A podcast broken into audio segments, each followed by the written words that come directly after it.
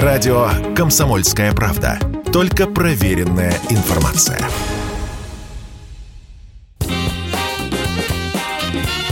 Был бы повод. Здравствуйте, я Михаил Антонов. Это программа «Был бы повод» и рассказ о событиях, которые происходили в этот день, 17 августа, но в разные годы, ждет вас в сегодняшней передаче. 1928 год, 17 августа. Спортивное общество «Динамо», которое до последних дней ютилось на построенном на пустыре небольшом стадионе, наконец-то получает домашнюю арену. Торжественно открывается стадион «Динамо», один из крупнейших в стране на тот период. На стадионе «Динамо» встретили сборные команды Дании и Советского Союза. Начинают строить стадион «Динамо» не очень торопливо. Стране нужны больше заводы и фабрики, а спортивное сооружение может и подождать. Поэтому изначально «Динамо» строят на голом энтузиазме. Однако в 1927 году на десятилетие революции выходит постановление о решении провести всесоюзную спартакиаду и как раз на «Динамовском» стадионе. Так этот стадион становится объектом государственной важности. И вот за год стадион готов. К открытию он напоминает подкову. Три бетонные трибуны на 25 тысяч зрителей, которые поднимаются на высоту аж в 16 метров. На самом стадионе можно играть в футбол, проводить легкоатлетические соревнования. Под трибунами залы для занятий боксом, гимнастикой и другими видами спорта. «Динамо» — это уже не просто стадион, это комбинат, где одновременно могут заниматься около двух тысяч спортсменов. На стадионе «Динамо» спортивный день. Сегодня состязаются лучшие бегуны средних школ. К началу 30-х годов именно стадион «Динамо» – самое популярное и посещаемое спортивное сооружение в Москве. 1934 год, 17 августа. В Москве на две недели собираются советские литераторы. Открывается первый съезд писателей СССР. Нам нельзя ни на минуту забывать, что о нас думает, слушая нас, весь мир трудового народа. Что мы работаем перед читателем и зрителем, какого еще не было за всю историю человечества. Идея о том, что писателей нужно собрать и обстоятельно поговорить, как писать и о чем писать, была еще в начале 30-х годов. К тому времени печатают много. Издательств, которые выпускают небольшие книжки «Хоть пруд пруди». Имажинисты, футуристы, реалисты, утописты, поэты-самоучки и никакого учета. И даже после постановления 1932 года о перестройке литературно-художественных организаций, которое вроде бы должно было объединить писателей в одно целое, объединение не происходит. Тогда решают взяться за дело всем миром и провести общий съезд. Хотят провести в мае, но после смерти сына Горького Максима дату перенесут на август. На съезде практически все передовики советской литературы Горький, Маршак, Олеша, Шолохов, Эренбург, Бабель и около 600 делегатов. Между тем, многие братские народности ранее не имели даже письменности, только фольклор. Говорят, с одной стороны, обо всем, с другой – ни о чем конкретно. «Долой из литературы пошлость и мещанство» – это Бабель. Партия дает писателю все права, кроме права писать плохо – это слова Леонида Соболева. Детям нужны не только сказки, но и научная литература – это уже Маршак.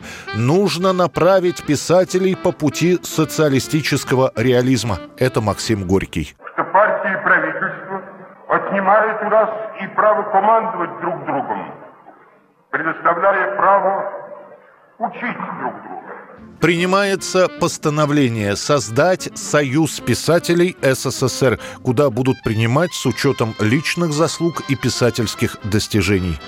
Треть участников первого съезда писателей, 182 человека, погибнут в течение нескольких следующих лет в тюрьмах и ГУЛАГе, и еще 38 человек будут репрессированы, но останутся живы. 1987 год, 17 августа, в тюрьме Шпандау при загадочных обстоятельствах погибает единственный на тот момент остававшийся в живых из осужденных по Нюрнбергскому процессу бывший рейхсминистр и заместитель Гитлера Рудольф Гесс. Сегодня в Западном Берлине на 94-м году жизни скончался один из главных нацистских преступников Рудольф Гесс – он был осужден Нюрнбергским трибуналом к пожизненному заключению – один из 24 осужденных Нюрнбергом и избежавший смертной казни, Гесс приговорен к пожизненному заключению, несмотря на то, что представители Советского Союза настаивали именно на высшей мере наказания. Гесс проведет в одиночной камере 30 лет. Уже после будут рассказывать, что Рудольф Гесс так и не пытался наладить какие-либо нормальные отношения со своими тюремными охранниками. Обращался с ними высокомерно, постоянно писал жалобы на содержание содержания в тюрьме. Надзиратели считают Гесса трудным заключенным. Он постоянно находит причины для жалоб, яростно сопротивляется тюремным требованиям, иногда по нескольку раз за ночь вызывает к себе санитаров. Пытается стимулировать серьезные заболевания и потерю памяти. Демонстрирует манию преследования. Опасается, что его пытаются отравить. При этом отказывается от тюремных лекарств и тут же заявляет, что не получает должной необходимой помощи. Где-то в 70-х годах в ФРГ начинается кампания по сбору подписей о помиловании Гесса. Говорят, 70-летний старик не опасен. И вообще, по словам врачей, у него и старческое слабоумие, и целый букет сопутствующих заболеваний. Однако все эти попытки по обелению образа Гесса и его реабилитации ни к чему не приведут.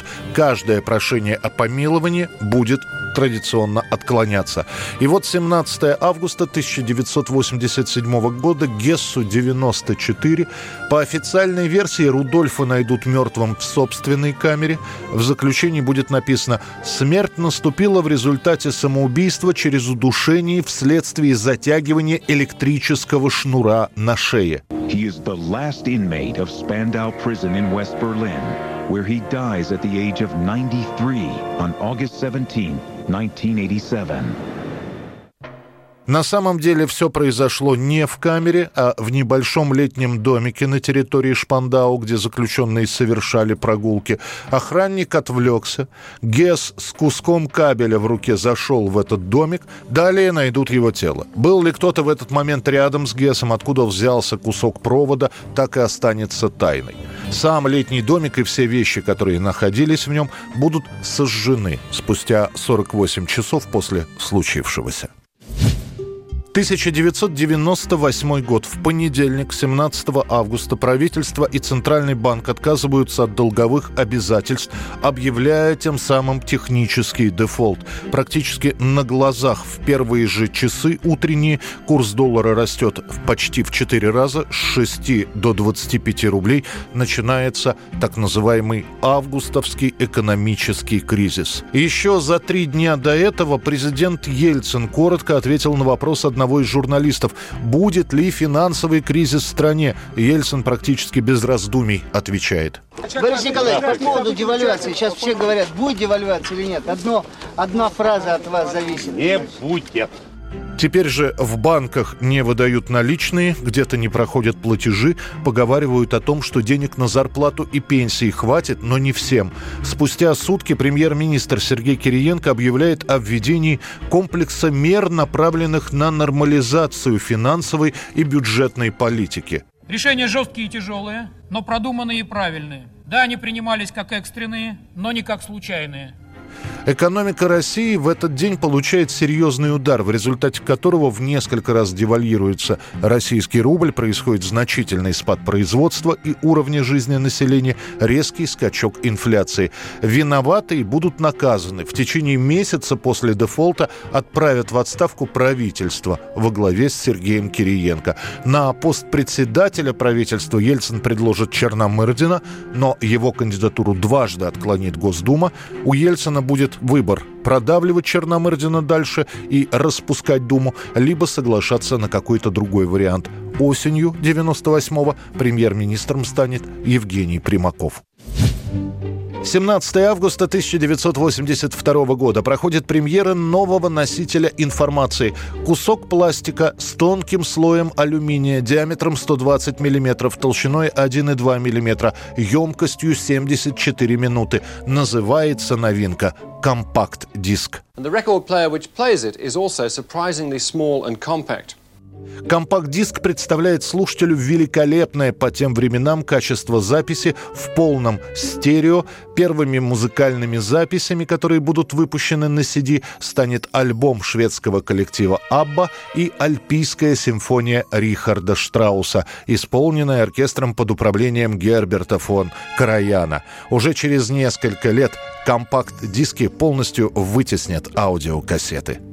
Это была программа «Был бы повод» и рассказ о событиях, которые происходили в этот день, но в разные годы. Очередной выпуск завтра. В студии был Михаил Антонов. До встречи.